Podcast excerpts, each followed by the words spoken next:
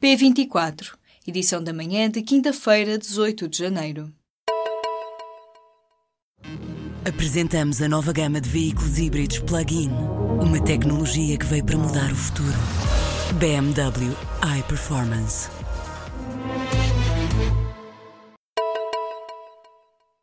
O Montepio Geral está sob pressão para captar mais dinheiro de clientes. A Associação Mutualista continua a recorrer ao banco para vender os seus produtos. Os funcionários da Caixa Económica Montepio Geral enfrentam uma missão difícil. O objetivo para este ano é captar 970 milhões de euros em produtos de capitalização, ou seja, em produtos que são da Montepio Geral Associação Mutualista, instituição particular de solidariedade social que é dona da Caixa Económica. O sindicato Sindicato dos Bancários do Norte está preocupado com a pressão que possa recair sobre os funcionários do Montepio para garantir o financiamento pretendido pela Associação para 2018. PSD e CDS estão abertos a negociar com o PS a regulamentação do lobbying, a que os deputados chamam mediação de interesses. O debate foi feito na primeira reunião da Comissão Eventual para Reforço da Transparência em Funções Públicas desta sessão legislativa.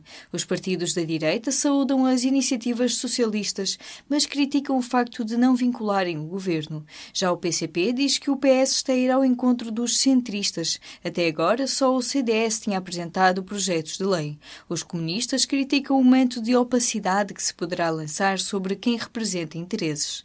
O Bloco de Esquerda criticou sobretudo as deficiências na proposta do PS. A Arquidiocese de Braga abriu a porta aos divorciados recasados. Responde ao desafio do Papa Francisco e é a primeira diocese do país a dar um passo concreto no sentido de admitir pessoas divorciadas e recasadas em sacramentos como a comunhão. O arcebispo primário de Braga, Dom Jorge Ortiga, anunciou a decisão nesta quarta-feira em conferência de imprensa e deu orientações muito claras sobre o acompanhamento a dar aos fiéis que queiram comungar, estando numa situação irregular aos olhos da Igreja. Os fiéis nesta situação vão ser orientados por padres. Em encontros quinzenais, terão de conversar sobre o fim da relação anterior, a relação atual e a existência ou não de filhos. A intervenção do artista Vils num prédio de Agostinho Rica, no Porto, lançou o alarme entre os arquitetos. O edifício de escritórios no bairro do Foco, na Boa Vista, está a ser reabilitado e deverá incluir uma intervenção do artista. A imagem foi divulgada por uma consultora imobiliária, um rosto de uma mulher gravado na empena do prédio, numa intervenção artística que se prolongava pela fachada. Perante as críticas à adulteração do edifício, a consultora imobiliária retirou a imagem da internet. A Câmara do Porto, que licenciou a obra, diz que está a olhar novamente para o processo. O antigo vice-presidente de Angola deveria ser julgado no seu país, defende António Marinho Pinto ao público e à Renascença. O antigo bastonário da Ordem dos Advogados considera que os políticos foram negligentes desde o início a tratar do caso Manuel Vicente. Em entrevista, as maiores críticas de Marinho e Pinto foram para o setor da justiça. O atual eurodeputado carimba o Pacto da Justiça como corporativo. Elogia a atual Procuradora-Geral da República, Joana Marques Vidal, mas defende a sua saída em outubro, no final do mandato. Falando sobre a própria situação, Marinho e Pinto afirma que quer afastar-se da vida política logo que possível. Diz que somos como os iogurtes e o seu prazo está a chegar ao fim. Quem ganha dinheiro a comprar e vender criptomoedas, como a famosa Bitcoin ou qualquer outra, fica a salvo de pagar IRS em Portugal sobre esses rendimentos. A autoridade tributária diz que não há enquadramento legal para tributar os lucros obtidos com a compra, venda e troca de moedas digitais. Só num cenário em que uma pessoa tivesse atividade aberta para comprar e vender moedas digitais é que acabaria por ser tributado em IRS, na categoria B, a dos recibos verdes, o que é um cenário pouco provável. As criptomoedas são transacionadas em bolsas na internet e tiveram valorizações astronómicas ao longo do ano passado. Mas a decisão da autoridade tributária surge numa semana em que a Bitcoin e outras criptomoedas estão em queda acentuada. A Agência Portuguesa do Ambiente acaba de condenar cinco explorações suinícolas a uma multa de 800 mil euros por descargas poluentes. As suiniculturas são exploradas pela mesma sociedade, a Agropecuária Valinho.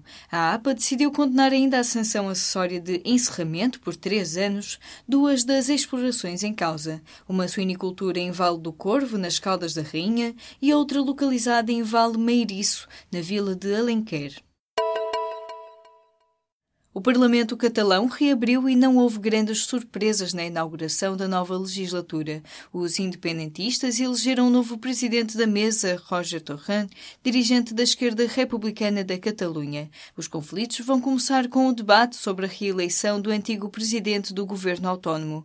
Carles Puigdemont está em Bruxelas e as opções para ser eleito sem estar fisicamente presente para responder aos deputados são todas irregulares. A questão Puigdemont pode mesmo mesmo precipitar o seu regresso à Catalunha.